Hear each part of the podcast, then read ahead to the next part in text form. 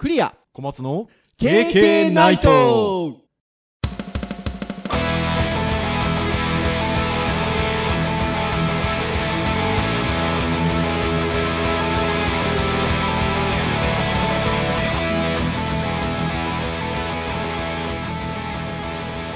ケーケーナイト。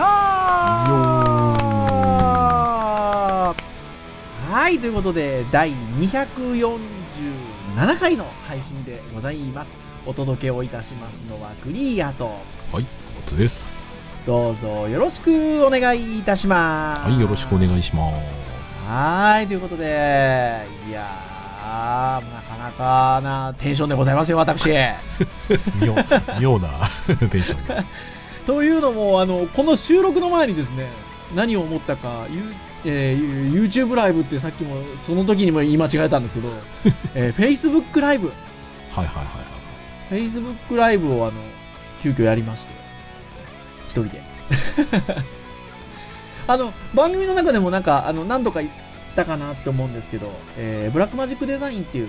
映像系の機材出してるところが、えっと、リリースしている ATEM mini っていう、えっと、スイッチャー、一応、一応商品の、あの、カテゴリーとしてはスイッチャーと呼ばれる、こ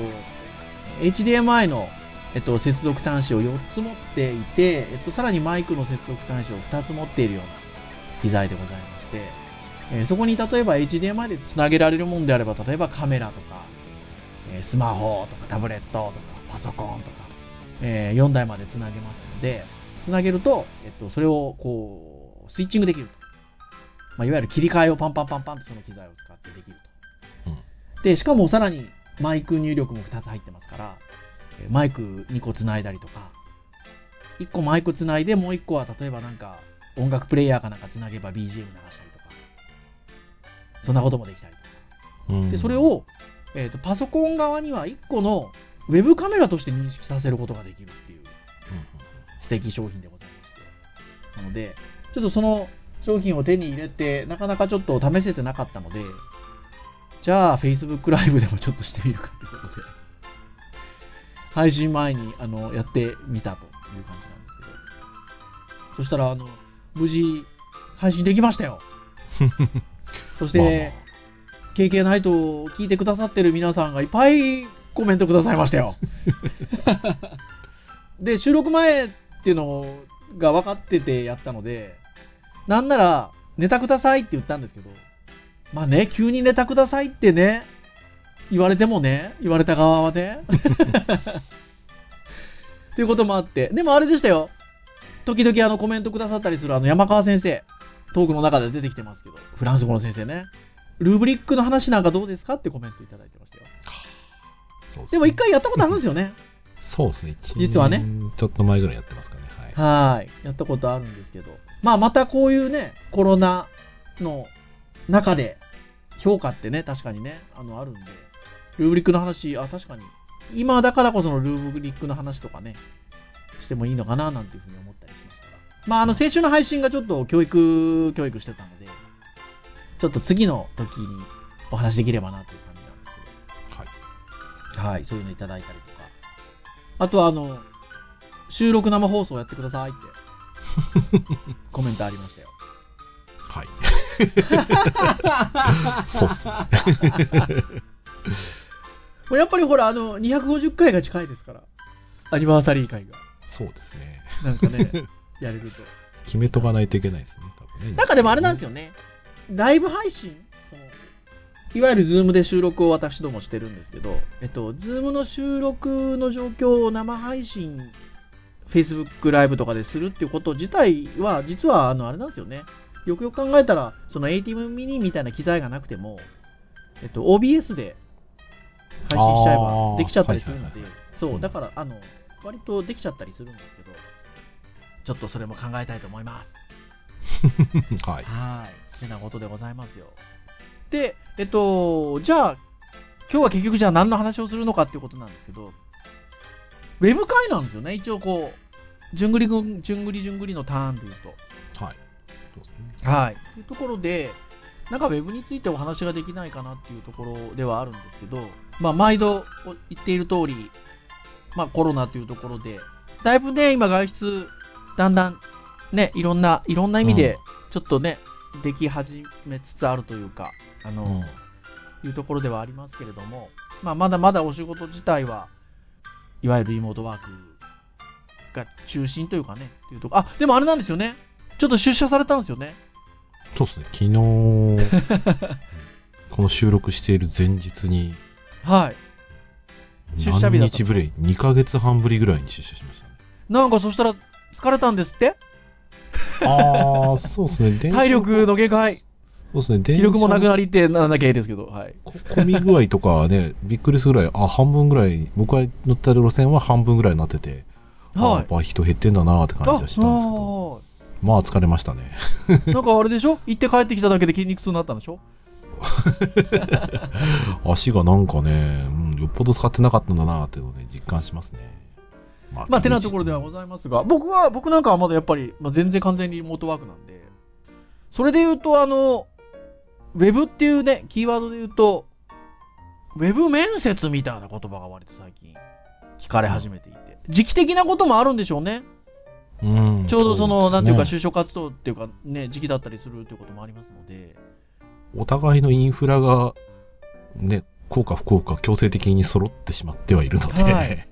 あの、まあ、企業側も公平性の観点から言ったらね、去年だったらもしかしたらできない学生が多かったっていうところがあると思うんですけど、うん今年はね、もうほとんどの大学がそういう意味だとね、リモートの授業とかを入れてるわけなので、環境が整ってる、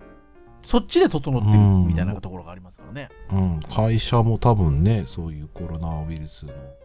拡大防止みたいな観点からしてみてもね、会社に来られてもちょっと困っちゃうし、やらないわけにもいかないしみたいな会社多分あると思うんで。はい。そう。で、ねそんな中、まあ、ウェブ面接みたいなキーワードで、小松先生がなんか、こんな記事がありますよっていうことで、あの、僕に紹介してくださいまして、それが、えーこちらは、マイナビ転職、グローバルっていうのまでついてますけど、はい。という、えっと、ウェブページの中の、キャリアアドバイザーから聞いた、ウェブ面接、スカイプ面接、本当にあった失敗話というページがございまして、まあ、あるある？な感じのものが、ちょっとわかりやすいイラストとともに紹介されてるんですよね。イラストはいいですね。うん。で、ここでなんか紹介されてるものって、まあ、失敗話という見出しですけど、あの、こういうことがあるんで気をつけましょうねっていうようなことなんですけど、まあまあまあ、め面接っていう見方もできるんですけど、先ほども言った通りね、今、授業なんかは、あの、いわゆるオンラインで授業やってますので、はい。あの、そういう意味においても、あ、あるなっていうことがうん。結構取り上げられているので、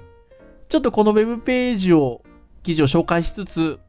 こういうの、やっぱりオンラインを介したコミュニケーションだとあるよねっていうお話を、うんちょっと今日はしていきたいかなという、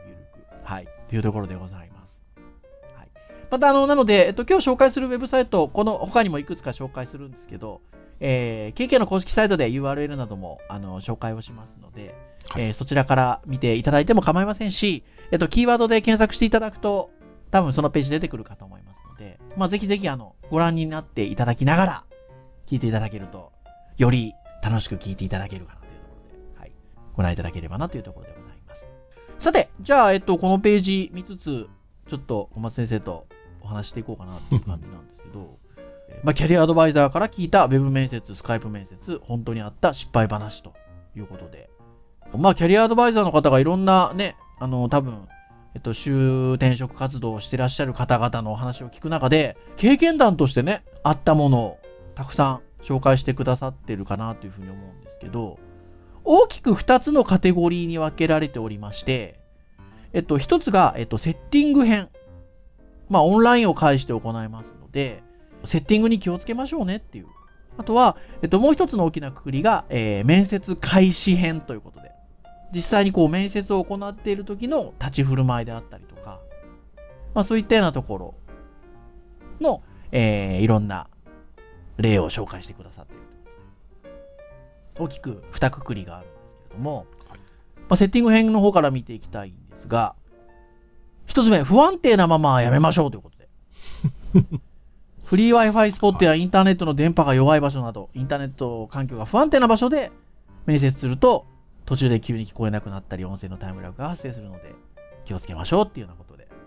書いてあるんですけど、はいもう、これなんかまさにあの、KK のこれまでの放送の中で、授業という観点において言っても何回かお話してることですよね。ああ、そうですね。発信する側は、やっぱり不安定な音声を相手に伝えるかもしれない可能性をちゃんと考慮しなきゃいけないっていうところはね、ちょっと話したかも。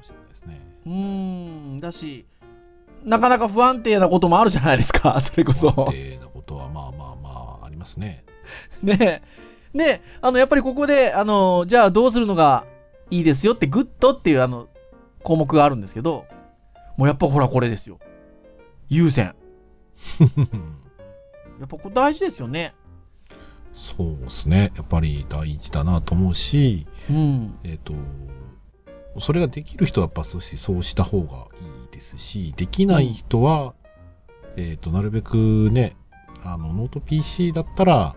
もうハイパワーななんかその受信機を検討してほしいし、はい。まあスマホとかね、タブレットでやってる人はもうしょうがないので、干渉するようなね、なんか、まあ電子レンジが一番代表的ですけど、はいはい。まあそれ以外でもやっぱり多々この世の中なん出てるんでねそういったものをちょっと意識してやってもらうんがよかろうもんじゃないかなと思いますけどね。ね、ちょっとその、PC であればままたね、優先っていう選択肢はできるんですけど、今時だとひょっとしたらね、スマートフォンとかタブレットをメインツールとして使ってる学生がいるのかどうかわかりませんが、学生多いかもしれないですね。ね、そうすると、ちょっとね、優先って感じじゃないですもんね。モバイル端末に関して言うとですね。うん、スマホとかは特にないでしょうね。ねなので、まあそこらあたりは不安定なままやめましょうということで大事かなっていうところですかね。そしてまさに次の項目が、まあやっぱスマートフォンってやっぱあるのかなって感じなんですけど、はい実は画面が揺れすぎですということで、スマートフォンを手に持ちながら面接を受けると、いや実は面接官側の画面で姿勢が悪く見えたりとか、もしくはこう、手で持って話す形になっちゃうので、もちろん置いちゃえばいいんでしょうけど、ちょっと揺れちゃったりとか、もしくは、こう、面接中に聞こえにくい時に、スマートフォンに耳を当ててしまった方もいらっしゃったということで。あの、なので面接をしてる側からすると、急に耳のアップがカメラに 映し出されたというね。まあでもなんか、ついつい、あれ？聞こえない、聞こえないんですけど、つって耳にスマートフォン持ってたら当てちゃうかもしれないですよね、確かにね。まあまあ、ここはね、面接官の方もね、まあ状況は理解してくれると思うんですけどね。ねえ。っていうところではあるんですが、やっぱり、まあ、こう見ると、だから意外とスマートフォン、タブレットっていうところで、やっぱりそのユーザーさんも今圧倒的に、例えばウェブページなり見る人も PC よりね、今ね、モバイル端末の方が多いって言われてる時代ですので、確かにね、じゃあ面接やりましょうって言った時にパソコンでやれる人ばっかりじゃなくなってきてるのかなっていう気もするので、そうですね。そこで言うと、まあ、グッドは、スマートフォンなどであっても、あの、きちんと固定して面接に臨みましょうということで、まあ、置いてあげるといいですよっていうようなことかなっていうところですよね。ね、こういうね、スタンド1個あるだけで全然違いますからね。ねえ、今、それこそ、あの、ああ、今ね、こういうねって言いながら、小松先生手元にちゃんとスタンドを持って今喋ってらっしゃるんですけど、あれでしょ？あの、小松先生もその、ここうこういう、この、この環境を用意するために、その、あれですよね？えっと、照明に確か固定する、あれがついてるんじゃなかったでしたっけ？違いましたっけ？えーそれもついてますし、はい。あの、別途、ウェブカメラ用に、えはいホホルダーが欲しくて、はい。買ったやつが、えっ、と、はい今これ使ってるやつなので、ああ、そそうなんですね。これね、まあこの、なんかこう、なんだろう、でかい洗濯バサミみたいな。洗濯バサミホールド、ホールド、ホールド。みたいな感じで。あアームがグニグニ曲がるやつですね。でもそれで言うと、あの、今思い出しましたよ。あれ、配信で言ったことあるかな？えっと、それこそでかい洗濯バサミあるじゃないですか。あれでスマートフォンを固定するっていう話もありましたよ。ああ、立てられますね。カポってやって、そう、で、テーブルに置いちゃうんですって。でそうするといい角度で固定になるんで、揺れないっていう。まあちょっと台が欲しいですね、少しね。目線のあ台。そうそうそう。高さがね、そうそう。この後の話になりますけど、えーその形だと下からこう撮る形になるんで、うんあの、もうそその話先にしちゃおうかな。あの、上から目線になっちゃいますっていうのが実はあるんですよね。見下した感じになりがちっていう。うん。実は上から目線で映っていますということで、低い位置に置いちゃうと見下ろす形になっちゃうので、えー相手側からすると、こう見下ろされてるような感じになっちゃうっていうところがありまして。これでも実は前々からぼ僕がその例えば自宅から配信、授業を配信する場合においても、なるべく気をつけようとはしてるんですよ。うーんなるべくちょっとカメラの位置が高い位置になるようなあの配慮だったりとかはしようかなって言って、あの大体僕の場合は MacBook Pro とかについてるカメラでやることが多いので、その MacBook 自体をちょっと下をかさ増しして、位置を高く持ってきて。って言いながら、あのこの収録の時、小松先生でやるときはテーブルに置いてやってますけど、見下されている。でも、でも角度を気にしてるんですよ。そうですねこ。んなにこ感じうなんていうか、しないですね。正面に、うん、来るようなね、平行になってますね。うん、やってるんですけど、このあたりは実は気をつけた方がいいんですよね。確かうにね。ん。そうですそうね。そうそう。まあ、ノートパソコン、スマートフォン、角度を下げすぎないように、もしくは、えっと、視線をカメラの位置上げる、まっすぐ見えるようにする。うん、これだ大事だなと思いますね。そうですね。うん。なかなかこう、相手にどう見えてるかとかっていうのがね、普段と違うんでね、やっぱそこははい理解しておかないといけないですね。はい。あとは、えっと、ちょっとこの、えっと、このウェブページの記事で言うと、ちょっと2つほど飛ばして、今先にあの上から目線で映ってますのお話をしちゃったんですけど、うん。えっと、飛ばした2つがまあ似たようなやつで、実は結構聞こえてますっていうのと、実は結構丸見えですっていうのと、まあね、ウェブカメラなんで、音声と映像っていうことで言うと、結構聞こえてますよ、結構見えてますよっていうところはあるのかなっていうところで。特に音はないですか、やっぱ。うん、あると思いますね。ねえ。僕もね、テレワークやり始めるタイミングで、はいあのちょっとその、僕が今、なんですかね、仕事上面談する人が、割と外勤の人が多いので、うん。で外勤の人だと面談するのもちょっと記者するの大変なので、はい。あのビデオ面談しましょうかっていう、ちょっとコロナとか始まる前からやってたんですけど、はい。で、場所とか特に指定してなかったので、うん。あの、その現場の外勤先の帰りの、うん。帰り道に、はい。つないでいただいて、はい。あの、で、そこで繋いでやったんですけど、はい。まあ落ち着かなかったですね。だから普段だったらじっくりとこう結構40分から1時間ぐらい話すんですけど、はい。やっぱちょっとね、あの、あ、この場でなんか長く話しにくいなっていうのがあって、はい。重要事項だけ伝えて、まあ20分ぐらいで終わっちゃったんですけど、はいはいはいはいはい。まあ、やっぱあの聞き取りづらいとかは、まあ、まあ端末の関係もあってあのやっぱ時々そうなりがちなところはありましたけど、まあ、はい。聞こえるは聞こえましたねただやっ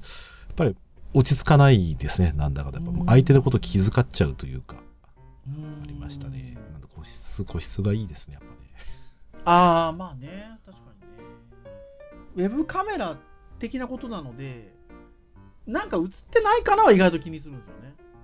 ね、家のものとかでも、授業今からやるよって言えば、そのカメラだっていうの分かってるんで、映り込まないようにはするじゃないですか。うんけど、このけ実は結構聞こえてますは割とあって、家でやっぱ授業をしてると、生活してるじゃないですか。してますそう だから、やっぱり、映らないようにっていう意識はあるんですけど、はい声は何かが起こると、ギャーって出すじゃないですか。出しますねだうち、あの、インコ飼ってるんですよ。はい で、ほら、インコ、時々入り口開けてたりすると、パタパタパタみたいな飛び立っちゃって。で飛び立っちゃったりすると、やっぱりほら、反射的にギャーって言うじゃないですか。そんなのがもう授業してる時にバンバン入るわけですよ。僕らもね、あのゼミなんかでや、ゼミなんかやってると、あの、留学生の子とか多分ね、寮みたいなところから多分参加してるから、うんすごい中国語とか聞こえてきますもんね、周りとね。あそうですね聞こえますよっていうのは本当あるので、うん。先ほど言った通り、やっぱ小松先生がおっしゃった通り、まあね、あの特に面接っていう場の場合にはね、やっぱもう個室の方がね、うん、望多分ね自分もそうだしね、相手も落ち着かないと思うので、うーん、面接はやっぱり個室の方がいいと思いますね。かなっていうところですよね。そして、個性出しすぎになってますみたいなの これあれなんですよね。あのー例えば、ちょっとズームなんかで例えばミミーティングやるときも、カメラをちょっとオフにしたりできるじゃないですか。できますね。はい。パチッとね。僕意外ともうなんかやり始めるとあんまりオフしないんですけど、あの、オフると、あの、名前だけが表示される場合もあって、えっと、僕の場合写真登録してないんで、えっと、カメラオフにしたら名前だけが出てるんですけど、時々今ね、小松先生がね、カメラをオフにしてくださったんですけど、そしたら、あの、もうこの界隈ではめちゃくちゃ有名な小松犬っていう犬のキャラクターがあるんですけど、えっと、それが出てきたわけですよ。で、それは多分小松先生がズームのプロフィール写真にその絵を多分登録されてらっしゃるんだと思うんですけど、連連携している多分 Google のアカウントのああのやつが出てるのか。そうですよね。だから、結局そのことなんですよね。個性出しすぎになってますっていうのが、うんあの、キャラクターだったりとか、うんえっと、待ち受けの設定にそういうね、あの、ちょっとこう、設定をされ、していると、えっと、ちょっとカメラをオフにした時とかに、それが面接官にまで見られちゃうっていう。まあ、小松犬はまあまあ全然いいんですけど。まあ話のね、一応、つながりにもなりますからね。そうそうそうそう。ちょっとね、ほら、よくそういうメールとかのプロフィール写真とかで、とか SNS でやりがちなのが、例えば、彼女とちょっとこう寄り添ってる感じの写真をプロフィール写真とかに使っちゃってたり、方もいらっしゃるじゃないですか、若い子たちとかね。まあ嬉しいですからね、きっとそのね時はね。嬉しいよそうするとね、ほら、こういう面接で、不意にそのカメラをちょっと振った時に、その感じの写真がポンと出たりするわけですよ。うんまあ そうですね。なんちゅうんでしょうね。個性出しすぎっていうか、どうなのって感じなんですけど。まあ、面接官からしてみたらね、びっくりするでしょうね。僕なんかはもう今、リモートで授業を始めて、始まった瞬間にもうみんなカメラ普段切られてるので、はい。みんな個性的なこう写真が すげえいろいろ出ますからね。そう、本当そうそうそう。まあ、うちの学校なんかは割に逆にそれがいいんですけど。そして、えっと、実は見えてますっていうもう一個あって、えっと、さっきの実は丸見えですとはちょっと、ちょっとニュアンスが違うんですけど、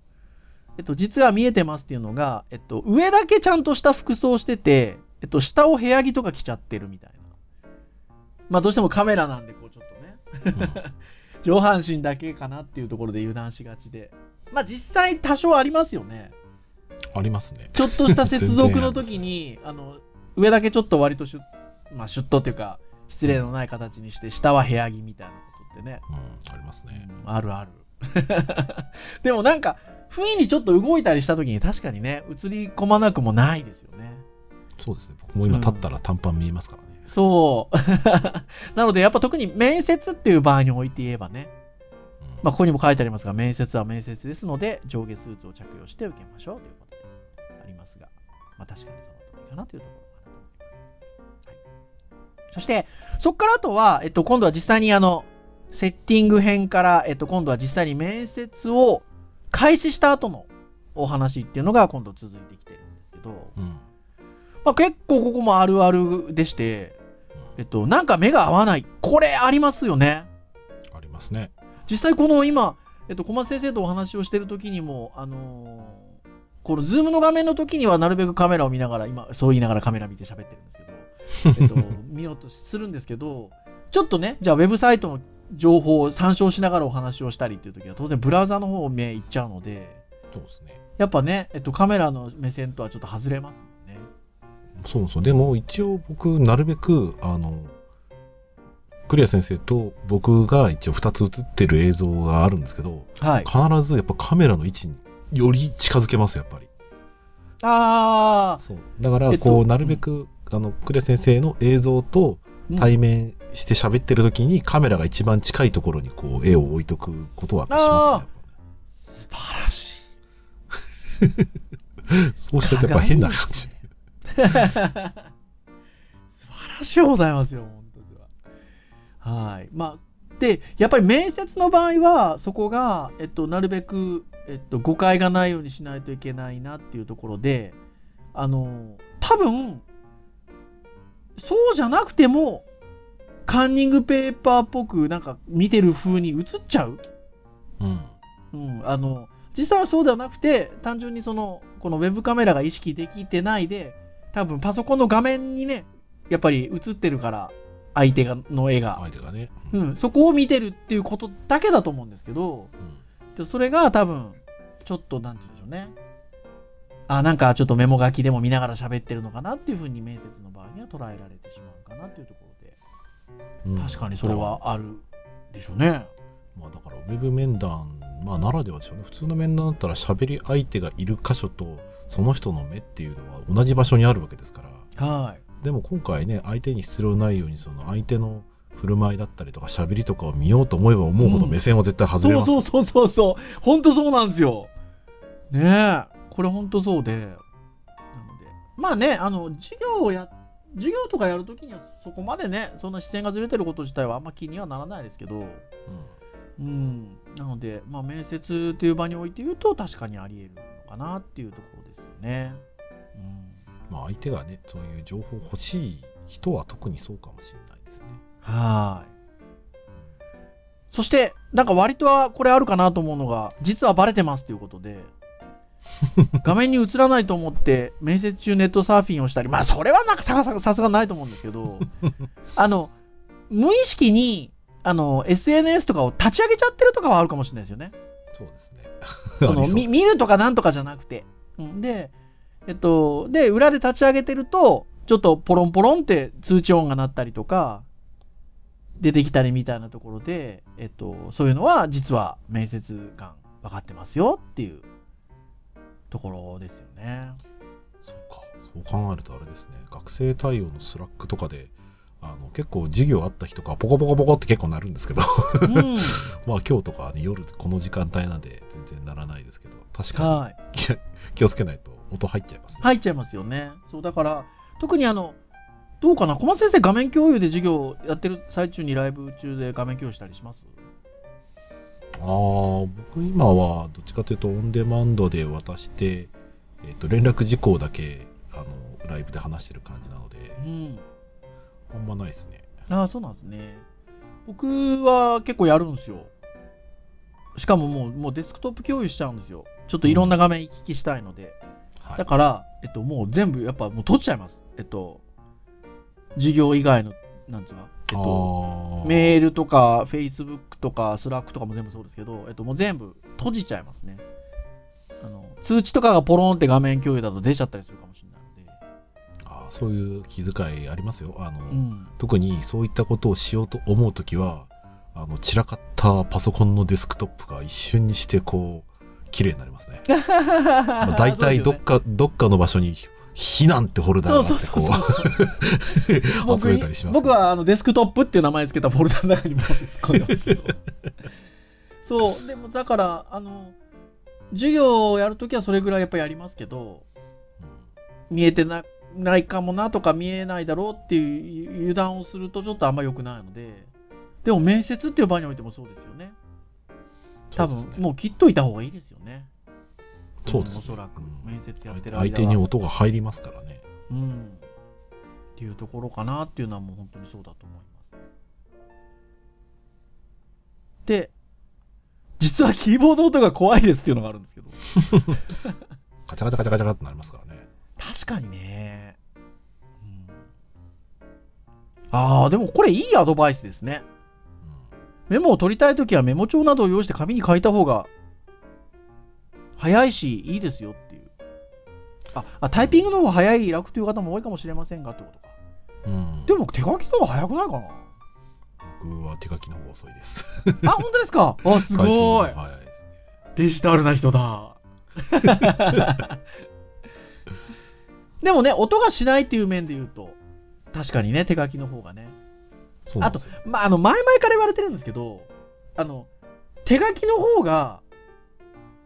なんかほら、サボってる感ないんですよ。そうですね。まなんか、ほら、スマホとかでこうやってるとサボってる感あるじゃないですか。あまあでも実際はすごく。くメモってるかもしれないんですけど、そう。だからまあ見た目の印象っていうことで言うと、確かに書いてる作業してると、あ、書いてるんだなって見てくれるんで、多分そういう誤解は少ないですよね。まあ、まあ、ある意味、ね、その面談してますよっていうことを伝えるっていう手段としては、パソコンよりかは手書きの方が伝わるでしょうね。相手が聞いてくれていて、それを書き留めてるんだな。そうそうそうそうそうパソコンだと何してるか分かんないですからね。うん。いや、本当にそうかなっていうふうに思います。はい、で、あとはこれ紹介しとこうかな。結構慌てすぎです。途中で接続切れたり、勝手にサインアウトすることとかもあるので、ということで。その際に慌ててパソコンを壊してしまったりって、俺それないと思うんですけど。あ、でもこれあれかな、実際の事例で話し話してあるって話だったな。えっと、再度接続した後に取り乱してしまい、トラブル対応力が低いと判断されてしまうこともありますということで。うん。そんなに慌てなくても、みたいなねありますけど。この間ね、えっと、先週の授業の時に僕ちょっと慌てたんですよ。ああ。 Zoom でブレイクアウトルームっていう機能を使ったんですけど、えっと、なぜかね、そのブレイクアウトルームにっていう、その小部屋に入るような機能なんですよね、 Zoom の中のね。そしたら、入れたんですけど、僕の画面だけが出ないっていう症状になりまして。で、入ってきてくれてた子は、えっと、もう僕の絵が見えない。でも音声は繋がってるんです。部屋の中で。で、聞こえてんだよねって聞こえてます。絵は来てません。で、僕も向こうの絵の画面がないんですよ。どいくら探しても。っていうなんか状態になりまして、あのーじゃあちょ、ちょっと申し訳ないけど、僕一回 Zoom を、 Zoom 自体の外に一回出て、入り直すから、ちょっと待っててって言って、やったらね、えっと、治ったんだっけかな。なんですけど、多分、結構僕動揺してました。それがどの程度向こうになんか伝わってたかわからないですけど。いや全然僕は全然し感じませんでしたよ、全然。あ、でもそれ、それはね、あれなんですよ。ゼミの時じゃなくて、えっと、僕の授業の時に最初あったああ、そうそうなんですね。そうなんです、そうなんです。あ、で、ゼミはありましたよね。はい ゼミは今度はブレイクアウトルームを複数作って、やりとり、やったら、なんかね、あの、うまく割り振れなかったんですよね。手動で割り振るみたいな。あで、割り振った挙句、一人、あの、ゼミ生が、私、サイド入れないですって言って、言ってきたんで、あれ？どうだっけ？ちょっと待って、これでどう？これでどう？ってやってるうちに、すべてのブレイクアウトルームを閉じるっていうのを押しちゃって、始まってまだ5分10分だったのに、急にみんなを戻してしまうっていう。ーいや、多分ね、5分10分経ってないですよ。1、2分できましたよ。ありましたね。それ、それ、それの話ですね。ああれはね、あ、あれもちょっと慌てたかな。まあまあ、ちょっとね、時間も限られてるっていうのもあるし、まあ、あのくらいで戻れるんだったら、授業の中では全然ありですけどね。うん。まあ、面談だと焦るでしょうね。はい。まあでも、あのーまあそういうことはあるので、まあ特に面接の場合には逆に慌てる必要はなくて、まあ落ち着いて対応してあげれば逆に、あ、そういうところで落ち着いて行動できるのねっていうふうにうん見てもらえるので、えー冷静にいきましょうっていうことだと思うんですけど、まあまさにそうですね。まあ、これ聞いてる人でね、なんか面談する人ってなかなか少ない気もしますけど、うん。まあ、僕らが授業で普段やってることで言えば、それがね、もし繋がんなくなった時に、他のその連絡手段があるかどうかっていうのは、必ずね、あの体験されてる先生だったら複数個絶対用されてると思うので、ああ、そうそうそうそれがあると、まあじゃあ、とりあえず一旦これ直すにしても、全くね、連絡ない状態だと不安にさせちゃうので、うん一旦じゃあ、ちょっと監督方で連絡投げてとか、学生なんかもね、割と、あの、一個だけやってるとそれ見てなかったりすることがあるので。はい。僕もやっぱ複数個用意して、複数個で対応するようにしてますけうどね。ん。おっしゃる通りですよ。まあでも、うんそれあるからね、焦んないですけど、あの、そういうのなかったら焦りますよ、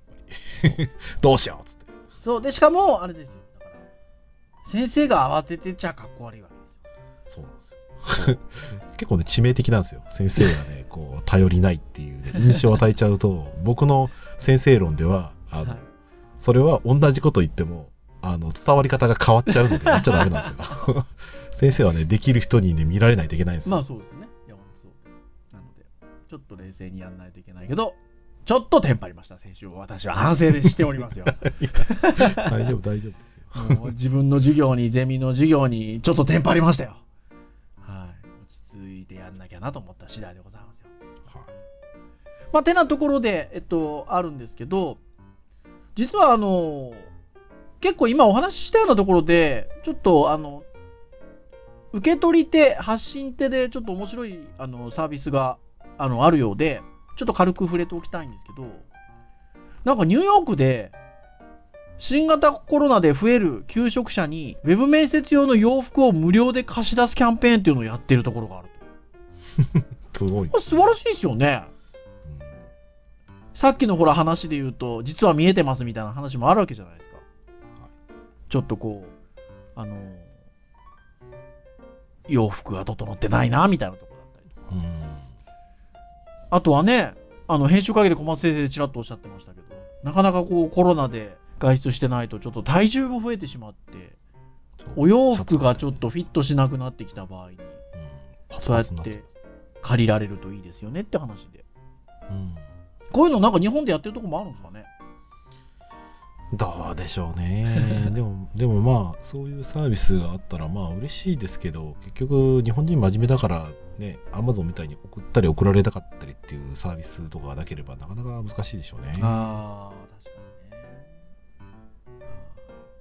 あとは一方ですね、えっと、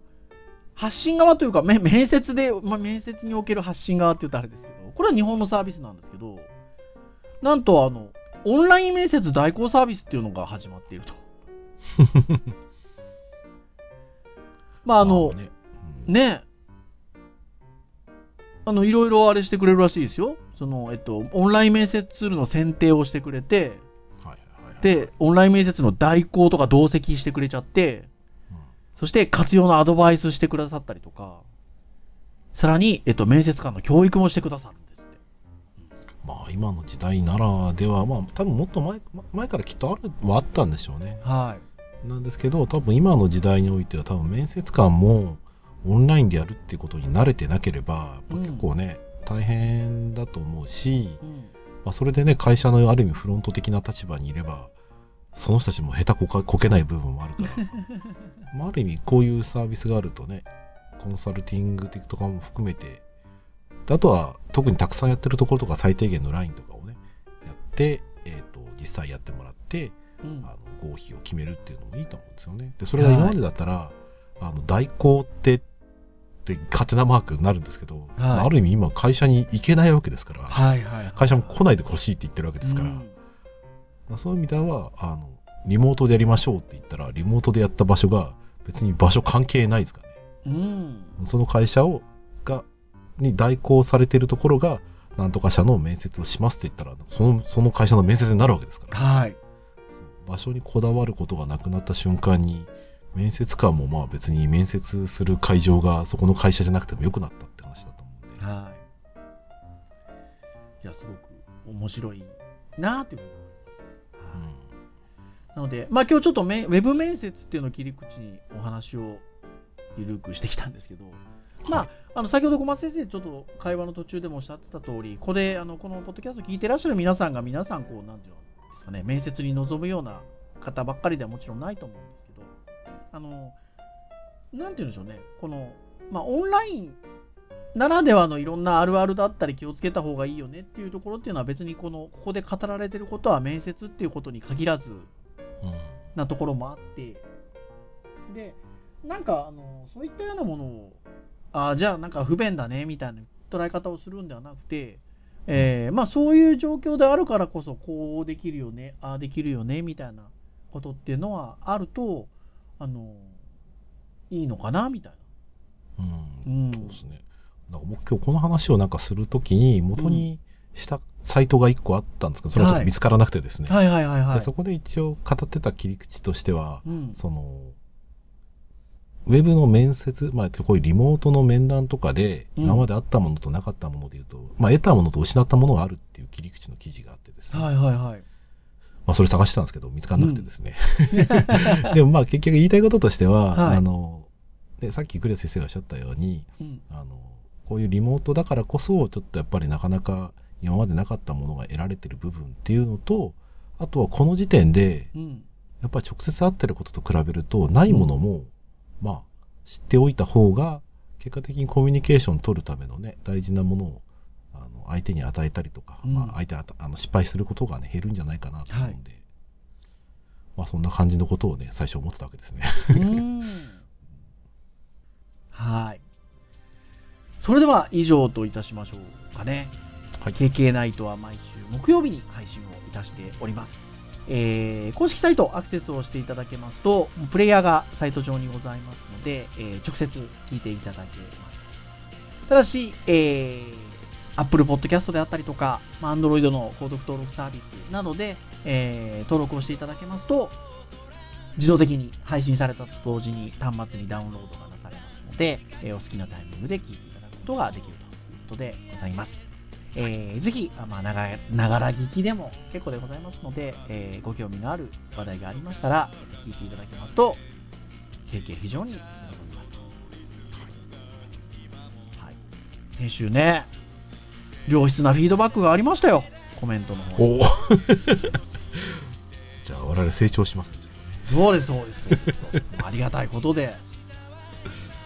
なかなかあの、公式サイトの方にコメントがないもんですから、コメントがあるとちょっと慌てるわけですよ、私、それこそ。おー、ちょっとこれ返信せねばっていうので、気合を入れて返信をした。でも、あの、ありがたいことで本当にございます。はい。ですので、まあ今日247回ということで、えー8、9、10ということで、はい、あと3回で、えー、切り板250回というところでございますが、はい、引き続き皆さん楽しんでいただけますとありがたいというところでございます。はい。それでは以上といたしましょう。お届けをいたしましたのはクリアと、はい。小松でした。それでは次回248回の配信でお会いいたしましょう。皆さん、さようならさよなら。